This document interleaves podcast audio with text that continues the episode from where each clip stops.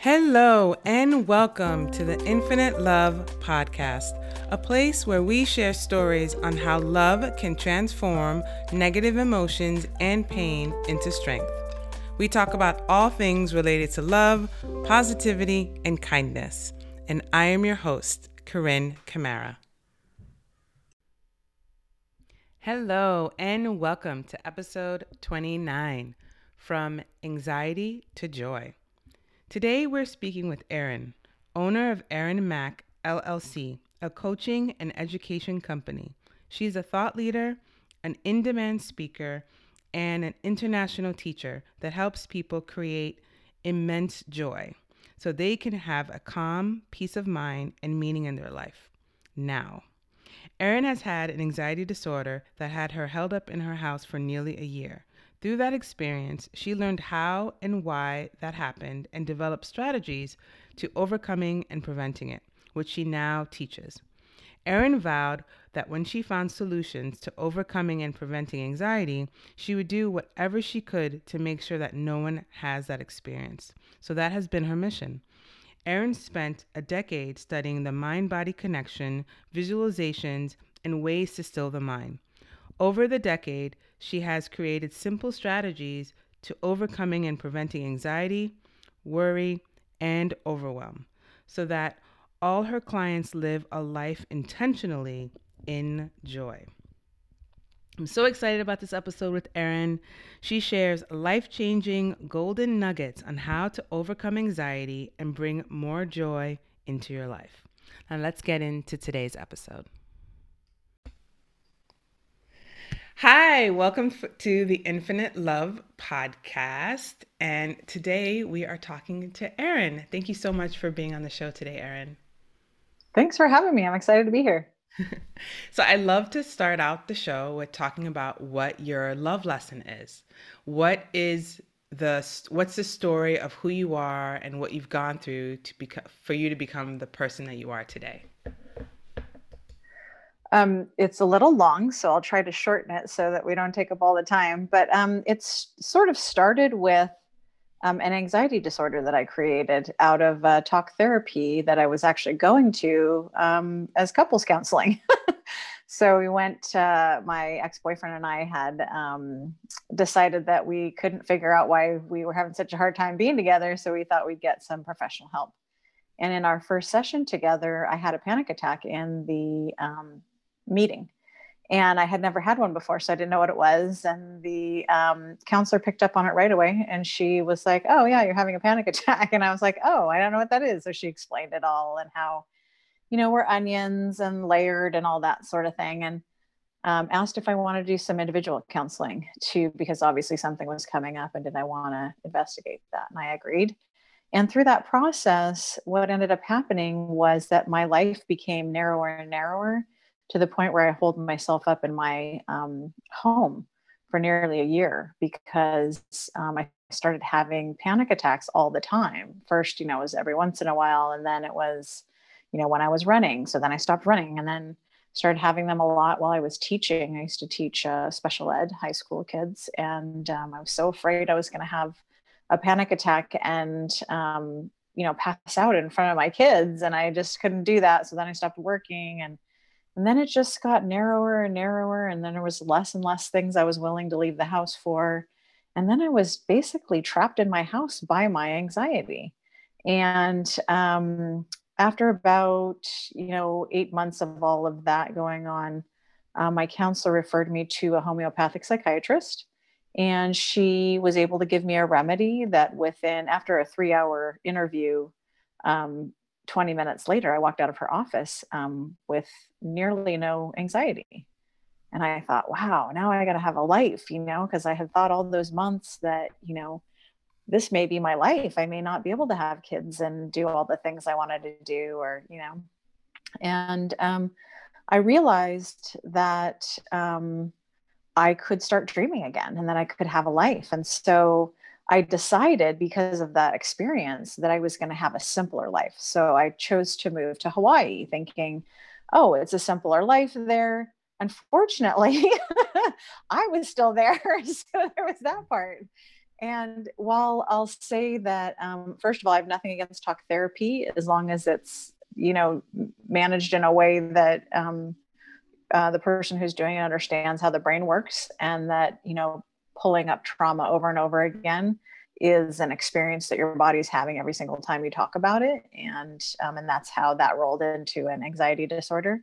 And secondly, I'll say that while I got the chemistry part figured out through the psychiatrist, the mental part, which was the next decade of my life, trying to figure out like why I was creating stress, anxiety, overwhelm, worry all the time. That was the longer process than just going to a counselor and such. And so I moved to Hawaii thinking I'd have a simpler life, immediately started a business that took off, gangbusters. And about 10 years into that business, I had a little awakening. A client called and I was upset. And so I said, oh, I'll be right over to fix it. And I was so manic about, you know, defending my integrity that I raced over to my friend's house to drop my daughter off. And I backed into her raced into her driveway, backed in and sideswiped my car and her husband's truck, and totaled the whole side of my car. And his truck was fine. And I was like, oh my gosh, I'm so sorry, but I got to go. So I left, I came back. And when I got back, my friend said, I need to talk to you about something. My husband was under his truck when you hit it, and he thought it was going to land on him. And it just startled me to the point where I was like, wow, like this is my life. Like I'm so beholden to these circumstances, you know, my clients, my staff, other people. And I just didn't want to live like that anymore. So I began the work of, you know, going to seminars, starting to read self-development books on like every subject. And I started to realize there was more to this life than this ever increasing need to make more money, be more successful, have more things. So I began that journey, and I thought I really was doing well. And then I found myself in another divorce, and through that process, it leveled me. And all that, you know, years of seminars and self-help books, I literally had no strategies. I was like, I know there's a different life out here. I want to have that life. I just don't know how to get it. So I had this crazy thing happen. I started reading this book called A Course in Miracles. I don't know if you've heard of it before. Yeah. And I couldn't tell you what it's about, but I'll tell you what my experience was.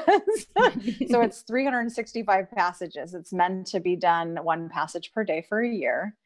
And I started out and I was literally just like, I don't get it. I'm not into it. I'm not sure what's going on, but I'll just keep doing it. Month one, that was my experience. Month two, I started reading the book, and all of a sudden these words start popping up off the page. Same words, joy. The answer is joy. The path is joy. And I was like, whoa, you know, like this is weird. And every morning open up the passage, new passage, joy popping out. And I was finally, after a month, I was like, okay, I get it. I got the message, but how do I get to joy?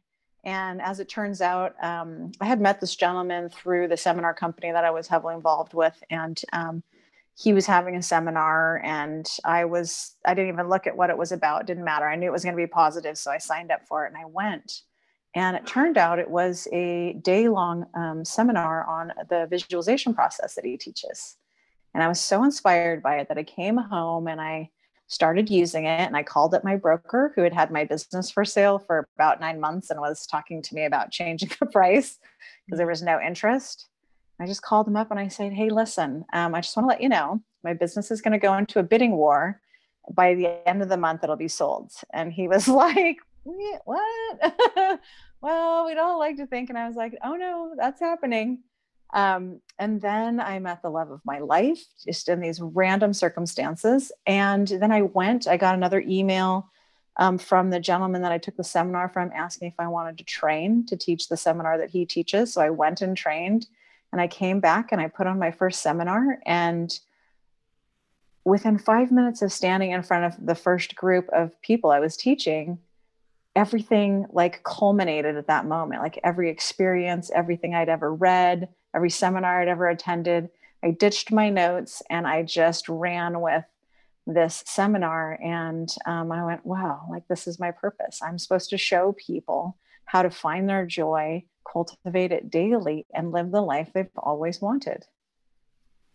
That was, I feel like your story pretty much summarized the podcast, because essentially, that's what the purpose of this podcast is, to show people that all the pain that they've gone through in their life has a higher purpose. Mm.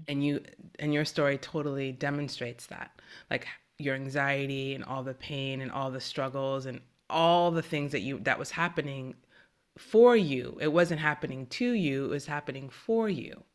And you were able to then take all of those experiences and then turn them into something positive, that now you're helping other people find joy in their life. So that's beautiful. Yeah. Oh, thanks. Yeah, absolutely. I 100% believe that we are here for spiritual growth. Mm-hmm. You can call it self-development, you can call it all kinds of things, but the reality is these challenges that are in your life are on purpose. The universe is exquisite in its design. It is showing you where growth is to happen. It's not about suffering. That's not really the thing. It's really using your emotions to signal where the growth can take place, and then allowing yourself to be in that growth period versus trying to force it to be something else. Mm-hmm.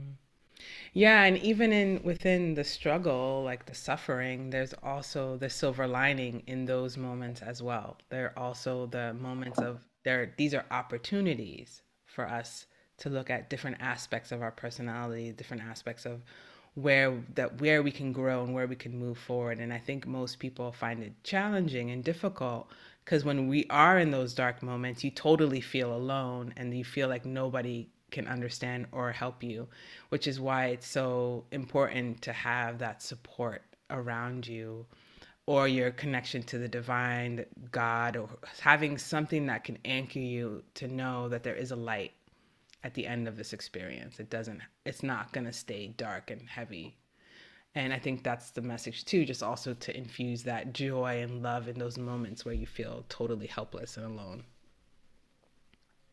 Yeah. And it's interesting, I have a kiddo, she's, as I mentioned before, she's in middle school, and, I've been teaching, of course, because we're all stuck at home. But I'm learning a lot. I learned about some things in science that just blew my mind, right? That energy never can be destroyed. So if that's true, a lot of people, when they have, family members pass or friends pass, they still like, oh, I feel their energy, or whatever those things are. Like, that energy still exists and we can tap into that. So we know that we're not alone, because it's not destroyed, can't get destroyed. Science says you cannot destroy energy. So that energy of, especially the ones that you connected with and you love, they're there and they're serving you. Just tap into that and know you're not alone, because, there's so much, and nature too. I think nature is so huge. It's just, when you're feeling lonely or you're feeling like alone in whatever the process you're going through is, I never leave walking in nature going, gosh, I wish I hadn't done that. That was a waste of time, Yeah, I agree. And I'm always like, I feel like I have the opposite reaction. I'm like, why don't I do this more? Yeah. Like, why don't I make enough time to be in nature, or X, Y, and Z. Well, that's my hugest talking point these days. So we have 24 hours in a day, right? 8 of it, hopefully we spend sleeping, or around 8, right? That only leaves 16 left, right? So it's like 8 of it's supposed to be working. And then the other 8, you're supposed to cram the rest of your life into those 8 hours.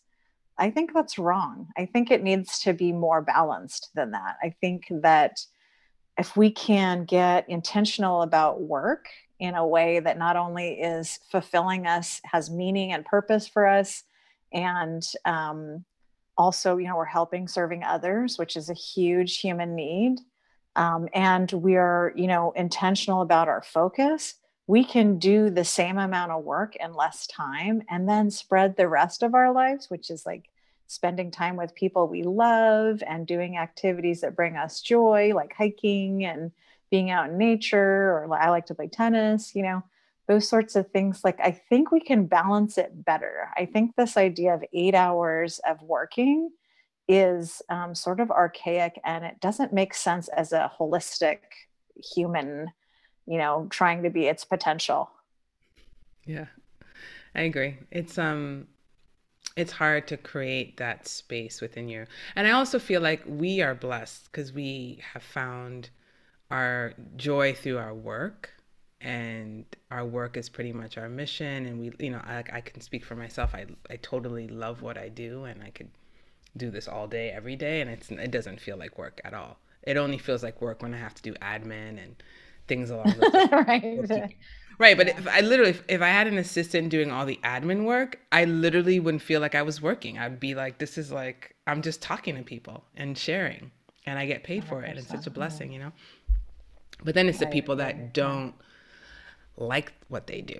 You know, they have anxiety when they go to work. They feel unfulfilled. And I feel like that's a difficult place to be, like doing something that you just are like, I'm just going to work. I'm meaningless. I'm just one of the many people in this corporation. My presence doesn't matter. You know, that's challenging to find a way to bring joy and into those moments. Do you work with clients that, like, how do you work with clients to infuse joy in situations that are, in most cases, can't change? They have to do this because they have to support their family, or they're in a situation that isn't changeable in that moment, but they can infuse joy in it. And how do you share those pieces of information to your clients or the people you work with? Well, first, I like to explain that, you know, the difference between happiness and joy, which is happiness is based on an external event. So it's like, oh, I got a new car, I'm happy about that. But it's fleeting, right? So the new car smell lasts for, you know, month, whatever, couple months. And then it's just a car, right? And so that's the happiness experience that a lot of people, if you ask most people, they'd say, what do you want? They'd say, oh, I want to be happy. And it's like, well, happiness is based on something outside of ourselves. Joy is based on an internal experience. And so that internal experience is getting to the place where you think that the car is going to bring you, right? So we only want the things because we think how we're going to feel when we have them. Like, I'm going to feel really good when I have that Tesla. I'm going to feel really good when I have that house. I'm going to feel really good when I have that relationship. I want you to feel really good now, regardless of what it looks like. And that's what joy is. It's being able to create an internal experience that is unpenetrable by anybody or anything. It's you being solid and neutral and grounded in you and aligned in who you are and what you're doing all the time. And how I get to teaching people about, well, I'll tell you where I found my joy.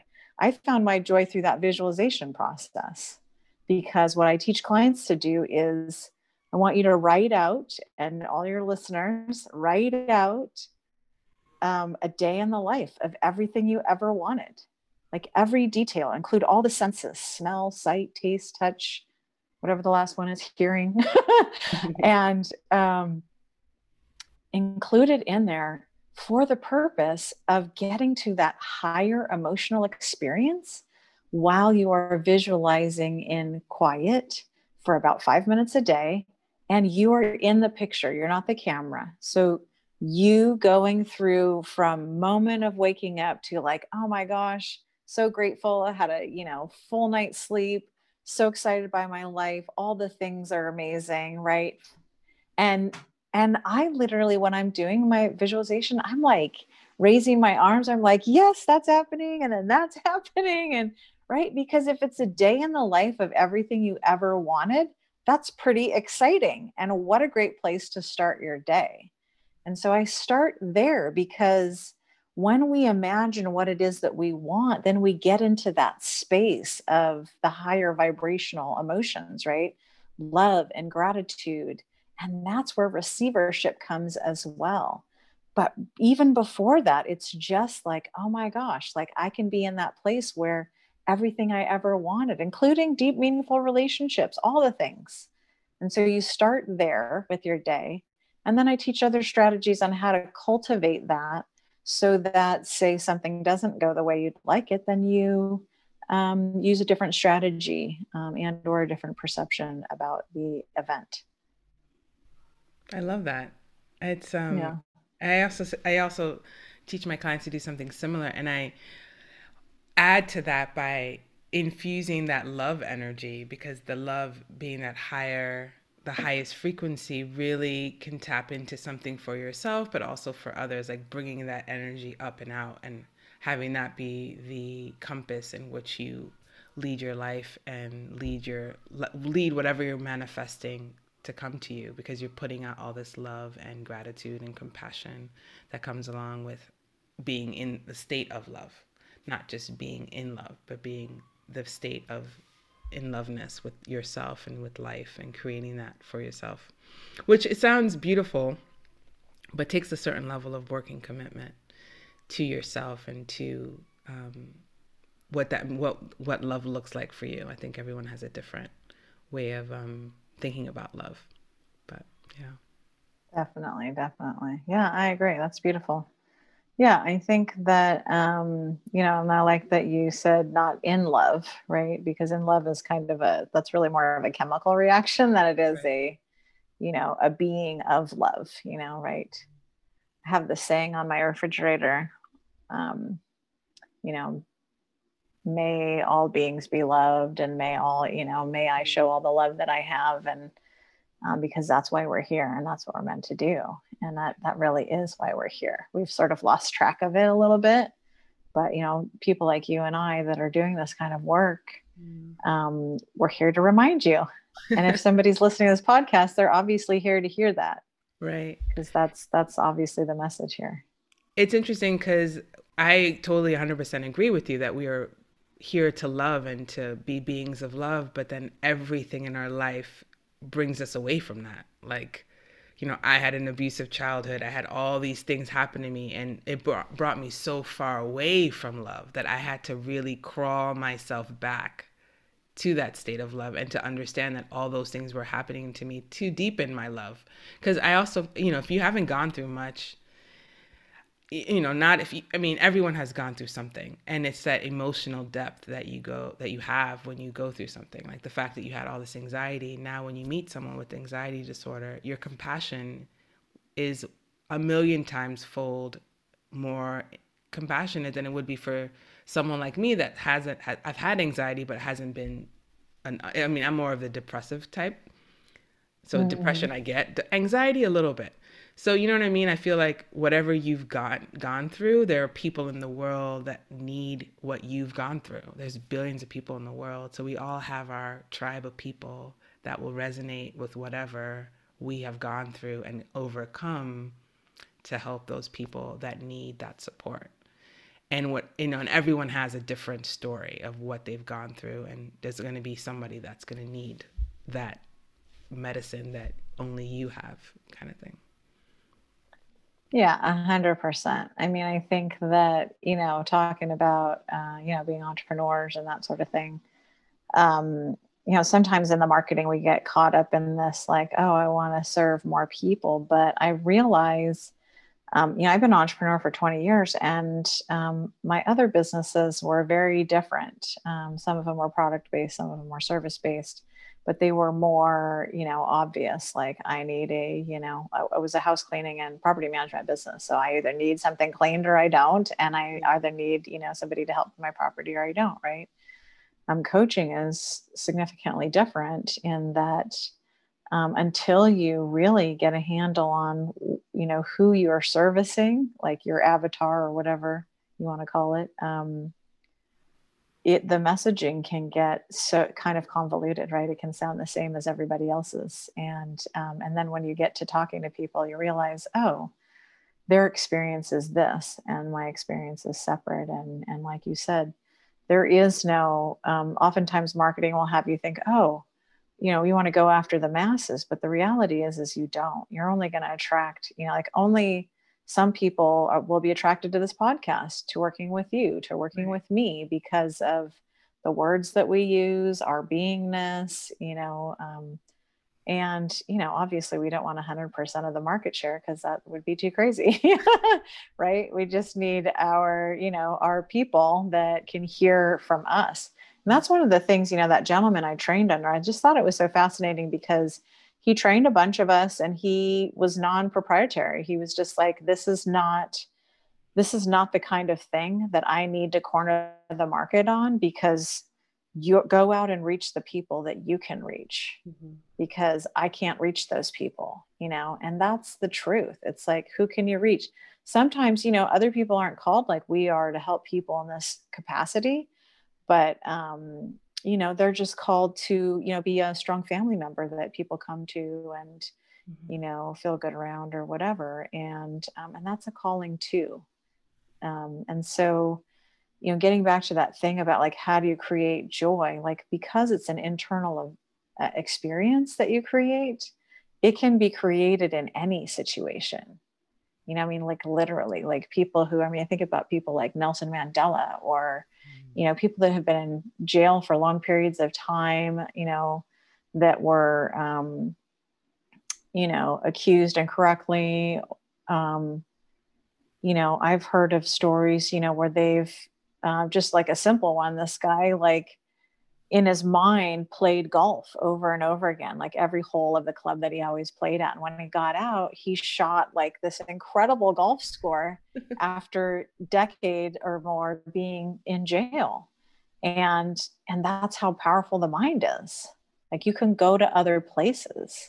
And I recommend that you do, because as you said, there's a whole lot of resistance here to this line of thinking, right? To this, coming into love, coming into gratitude, living our best life, having work-life balance, all those things, tons of resistance to this, norm that we've sort of bought into, and that I'm hoping to help people recognize is not a good fit for a lot of people. Yeah, I think mostly, which I can relate to, is that most of us get stuck in our pain and our past hurts. And that becomes the story of our lives. Because it's like, how could I think about something positively happening to me when all this negativity has happened? And the mind is so tricky, because the mind is like a total vault of all the things bad that has happened to you. Right. One guy, like for instance, if a guy doesn't text me back, I'm trying to date, he doesn't text me back, all of a sudden my mind is going to tell me every single man that's ever rejected me. And then all of a sudden I'm like, I'm done dating forever, because I have all this backstory to affirm this negative belief. And it takes so much willpower to then see this opportunity as like, okay, nope, he didn't text me back. That is God protecting me. This person wasn't meant for me. And then we move on to something else. But that switch in your mindset of looking at the positive in a negative situation, that I feel like that's where the work is. Because you really have to retrain your mind, because we are brought up. Essentially, I feel like we're brought up to be pretty negative. We see negative news. It's affirming all the time, the negativity. And I know my family was pretty negative. The glass was always empty. Like there was not a lot of positive reinforcement. So it took me many, many years to start to see the glass as half full. And I had to constantly make that choice. Like, I want to live in joy. I want to live in positivity. So if this negative thing happened, how could I see the positive? And I had to start switching, playing with my mind. And I still do, like till, something bad will happen. And I would be like, okay, where's the positivity in this moment? Like it's constant work, because if not, I'm a total depresso. So I can go down the rabbit hole of poor me victimhood. And so I always have to make that conscious choice. Nope, not going down that hole. Nope. I'm going to stay positive. Nope. I'm going to stay in love. So it's like it's a choice. It's really a choice that you have to be committed to, and you have to work on every moment of every day when you're feeling these negativity, these negative things are happening. You always have to be vigilant. Yeah, it is. So I always say change happens in three steps. One is awareness, right? And that's often not hard, because you're usually in crisis, right? You're like, oh, this sucks. I never want to do this again. Or I'm sick of it. But then there's the deeper awareness where we begin to listen to our brain and hear what's the dialogue that's going on in there. The second piece is, creating strategies around how do I, like you were talking about, switch to the positive when I'm going down the rabbit hole of whatever that is for you, and using things that work and help, and being vigilant about it. And the third, speaking of vigilance, is the practice of the new way of being. And that is the hardest part, right? You think the awareness is hard, but once you start to get aware of yourself and what's happening in your brain, that becomes easier and easier. It's the practicing of the new way, because we've been practicing this other way for so long. It's just ingrained. And there's a whole, it's that mind body thing going on, right? It's like, I'm going to think these thoughts and I'm going to release these chemicals. Those chemicals are going to support that thought, and you can literally change a thought and change the chemistry like that. Instantaneously, but it requires the vigilance of, but I'll tell you and your audience that if you stay on that path and you keep practicing the new way, it becomes the norm, right? But it takes time. You can't go to the gym and work out one time and all of a sudden you're buff. You got to put in the work. And that, for me, the work is recognizing that things like emotions are leading to beliefs, right? Those are beliefs that are being poked. And when they're being poked, that's how we're seeing this world. That's our lens or the filter that we've created based on past experiences. And knowing that my filter and lens is different than yours, because I had different experiences that led to my filters. And so knowing that, we can all give each other a wide berth and recognize that, when that person looks like they're in pain and or acting out or being some way that you're not interested in, that's them having their beliefs poked. And I don't have to be involved in that any longer. Right. And so I get to just sit in my own stuff. And every time I have a reaction to somebody or something, I go, oh, okay. It's return to sender. It's like, oh, that person is being rude. Where am I being rude? Mm-hmm. Oh, that person is being selfish. Where am I being selfish? Right. Not in a judging, blaming way at all, in an empowering way. Right. It's like, oh my gosh, I get to look at me and I can do something about me. I can do nothing about anybody else or circumstances, but I can do something about me, and I can change that experience by looking at my emotions and going, oh, that doesn't feel good. Why doesn't it feel good? Let me sit in that for a minute and figure out, where have I felt that before? Where is it located in my body? Is it in my throat? Maybe I don't feel like I have a voice. Maybe it's in my heart. Maybe there's some heartache there. Maybe it's in my gut, my solar plexus. Where does that live? And why is it there? And get so curious about, what are these emotions? Why are they here? What is it trying to tell me? Instead of being the emotion, get separate from it. Right. And I was going to say one other thing, prior to doing the visualization with clients, that whole day in the life thing, I always start with clients and I just say, tell me your story. And of course they tell me all the rainbows and sunshine and no, they tell me all the, all the yucky stuff. Right. Mm-hmm. And then as soon as they're done, I say, is that it? Is that everything? They say, yeah. And I said, you don't get to tell that story anymore. And the reason that I do that is not to be disrespectful to the family members and the people that were involved. It's because, as you alluded to before, people live in their story and they think they are their story. Right. You are not your story. You are not your thoughts. You are not your emotions. And the reason I know that is because you can recall your story. So who's recalling it? You can recall a thought. So who is that? You can have an emotion and recognize it. So who's that? That's who you actually are. And so when you can create separateness between those things, not telling the story anymore aloud, not telling it in your mind, and not getting into relationship over it. Oh yeah, this happened to me when I was, oh yeah, that happened to me too. Right. Getting into relationship over yucky stuff. Not so good. Yeah. The sharing of wounds and but we do it because we just want to connect. Yeah. And I ask you, connect on a higher level. You connect in a place of Love. Who am I really? The deepest essence of me, my soul, like, you know, really, who are you? Not the experiences you had. That's your story. Not the thoughts that you have because of those experiences, still part of your story. Not the emotions, the poked part of the, you know, story, right?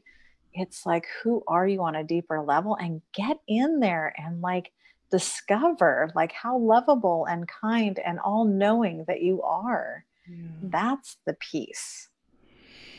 That's the piece that's amazing that we all have once we're willing to let down our barriers and our blocks and our pain to get to the core of who we are. And I think a lot of people struggle with finding who they are and allowing that light to shine through. And that's the part that I find to be the most challenging. Even, you know, I had a lot of years of struggling, just letting go of that, then to allow yourself to shine. I think once people do, and once people are addicted to the positive thinking, then they fly. Then they're just like, phew. And then people are looking at them like, what did you do? And it's like years of training and letting go. And so it's a process, but once you're willing to go on the process, it's a beautiful and magical, and in a lot of ways feels miraculous. Like once you're able to break through into that place of standing in your power and shining your light and being positive and being in a state of love and being of service. Yeah.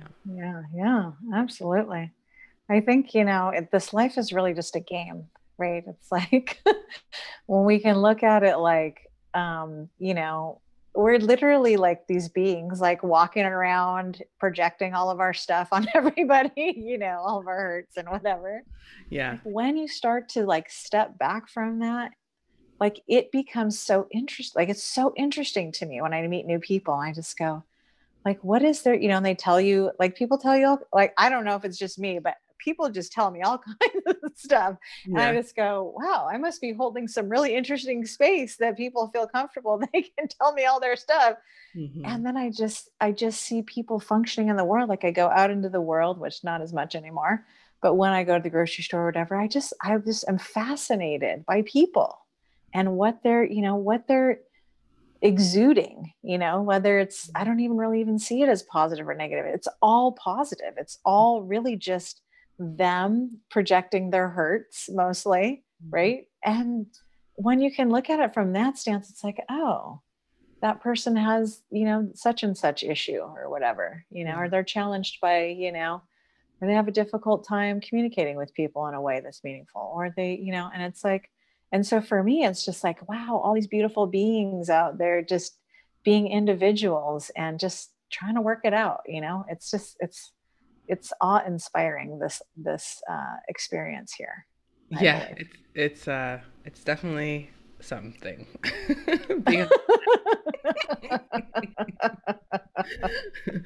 Yeah, it's an experience for sure.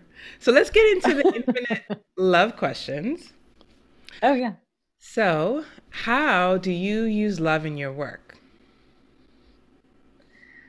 Well, I mean, what I'm realizing now, so I'm, you know, while I am, you know, facilitating this joy for other people, I'm, you know, facilitating my own joy on a regular basis, right? And that includes, you know, what I think are what I know are the three highest vibrational things, which is love is one, love, gratitude, and joy are the top three. And so I used the love for myself. So lately my practice has really been like working on a limiting belief about like, how lovable am I? Mm. And so when I get into that space, I go, oh, okay, actually I am lovable. And when I am about to meet with a client, I get grounded in what I know is my truth, which is that I am a lovable being and I am here to serve. And so that's how I use it with my clients. And I try to, you know, I don't have my experience anymore is not, there's less black and white, right? So there's less like, it's not positive, negative, or right, wrong. Like I'm judgment, non-judgment, like any of that stuff, like just doesn't mean anything anymore to me. And I think that's love, is when you can just allow people to be themselves and be okay with, you know, them being however they show up. Yeah. Holding that container. Yeah. Yeah. Okay. How is your work used to serve humanity? Well, you know, I've been doing this for 3 years. And, you know, my goal, of course, is to touch as many lives as possible, not because I need the accolades, but because I truly believe that a lot of people don't realize that we are here for spiritual growth. And so my goal has really just been to let as many people know as possible that this is possible, you know, that it's possible to be in joy. It's possible to be in love. Yeah. And, you know, the more we can spread that idea, the less we have of some of the things that are less, you know, pleasant. And what does it mean to you to be a positive force of goodness in the world? I think, you know, it might sound a little cliche, but really, the most change I can enact is on myself. Like, you know, be the change you want to see in the world. That's where the greatest amount of, because we're like the drop of water in the pond, that ripple effect. We don't even know. I mean, that's part of the thing that's kind of challenging for a lot of people, I think, is that we don't have a lot of feedback that, you know, how we're being in this world matters to other people.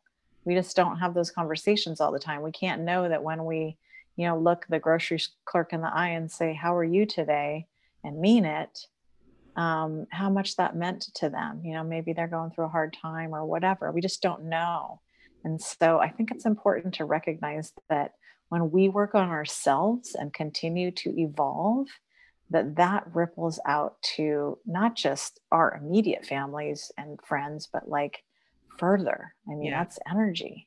Totally. Yeah. I totally believe that. Like if you take the responsibility of working on yourself and healing your wounds, it totally affects your whole bloodline, your whole lineage, your family, your future descendants. It just heals on an entirely on multi-dimensional levels that many of us don't even understand, but it's really important to take that ownership of who you are and making those internal shifts. Absolutely. Yeah. Mm. So what do you love most about your life? Oh gosh, what don't I love? Let's see. Well, that's a good problem. I love that I get to have these kinds of conversations. I mean, it means so much to me. I know I'm here to do this, to tell people this information. Yeah. So I absolutely love that. I love watching my, I love watching my daughter, like, start to learn some of these, what I think are essential ideas about life. And just take that information and use it how she can at, you know, 13. And, I love that. I love that, that I have, you know, a loving family and friends that I can, just connect with. I mean, I cannot think of a thing in my life at the moment that I don't absolutely love, because I recognize even the things that haven't shown up how I wanted them to, that's me needing them to be a certain way versus just allowing the universe to provide how it will. Right. And so I know that, you know, even if I don't have the car that I want right now, I have a wonderful car. I would like this other car, and I'm excited when it comes. And It does, I'm not any less joyful because it's not here yet. Do you know what I mean? Right. You're totally surrendered to where you're at. And I call it the isness of being. Like the less we butt up against what is, the more we just allow things to unfold, like the better the experience. And what else could there be better than having the best experience? Right, right. Enjoying the moments that you have. Like I am also wanting a new car, but every time I get in my car, I'm super grateful that I have a car, because there was years that I didn't have a car. So the fact that I have a car, I'm like, oh, I'm so glad I have a car. I want that car, but I'm happy about this. Yeah. And that's the thing. And it's funny because I think, will I feel any different when I do have that car? I wonder. I might feel a little bit happy for a little while, right, but eventually it will just be a car. Yeah. I mean, it'll be a great car that gets me from A to B, right, which is the purpose. So, right, yeah. I think for me, what makes me excited about when I want something material, and I, for me, it's like manifesting it. And then once it's manifested, I'm like so excited that I manifested it, that I'm just like, oh my God, I wanted it and I made it happen. Like, so for me, it gives me that like celebration that I can create my life the way I want to create it. And so every little thing I get that I've wanted, it could be something small. Like I wanted this ring for a long time. And when I finally got it, I was like, ooh, I got the ring. Like, just like, not that I, if I lose the ring, it's okay, but I can get a new one. Like this whole idea of like being in constant creation with the universe is what I get excited about. Nice. Yeah. Yeah. I like that. So how do you feel you receive love? Gosh, that's interesting. I feel like, so I've been doing these really intense meditations lately that are like, I'm sure you know who Dr. Joe Dispenza is. Yeah, of course. Yeah. Yeah. Yeah. So I've been doing one of his meditations lately, and it's about like dismantling a couple of beliefs. And man, he ends it with like, this whole powerful like speech thing about like, I mean, the whole thing is, it's like an hour, which to me was like a really huge commitment. I've been meditating for like a half an hour for years, but I like now either you have to set my alarm early to do, an hour meditation, which is kind of a commitment. But man, do I get so much out of it. And it's all, first it's like, relax. Then it's like his whole thing, which is no body and no time, no thing, right? So you're just basically consciousness without the body and the environment, right? And then he goes into the whole belief thing. And then after the belief, the one that you want to get rid of and how you want to see it, then he does this whole like, may you, be one with your soul and the divine, live in you and move through you and move all around you. I love it. And I was just like, just even doing that, I just got goosebumps. He's like, put your hand on your heart and just, and it's like, whoa, like that is one way that I receive love. It's like, oh, I'm healing myself through this process. And what a beautiful thing. Gosh, what else? I feel like I just sort of receive, like, I've just gotten so narrow in what my life looks like in terms of really trying to only do things that bring me some sort of joy, like maybe it's tennis, maybe it's a walk in the park, maybe it's, and gosh, I can't tell you, my relationship with nature is like incredible. I mean, I just am in awe of this wondrous, earth that is creating all these beautiful things. So I think I receive love, I do like walking meditations and I listen to things that speak to my soul, which I think is very important that we connect with our soul on a very regular basis, because that's what helps reduce the resistance to like, I want to be this way. The world feels like it's this way. How do I remain steadfast in my what I know and be aligned in who I am on a regular basis. Mm-hmm. Nice. And where has love created a miracle in your life? Oh gosh, I think in my story, it created so many miracles, right? I mean, so many like wake ups, like, hello, come to the party. You're off doing a bunch of other things that have little to no meaning.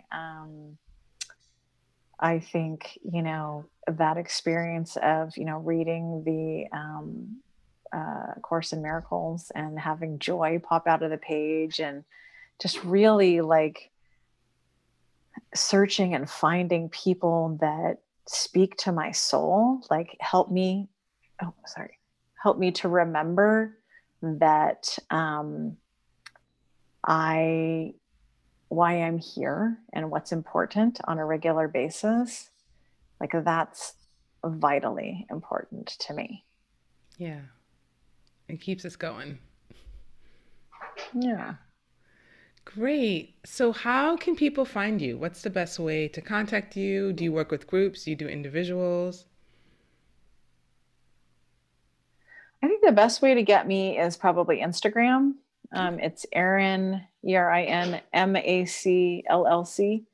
I post a ton of videos with a bunch of content, things to think about, strategies, and my website's on there. I also am doing some classes coming up. So those are a group and there's my website, of course, but you can get that through my Instagram. Wonderful. And I'll put all that information in the show notes as well. Awesome. Thank you.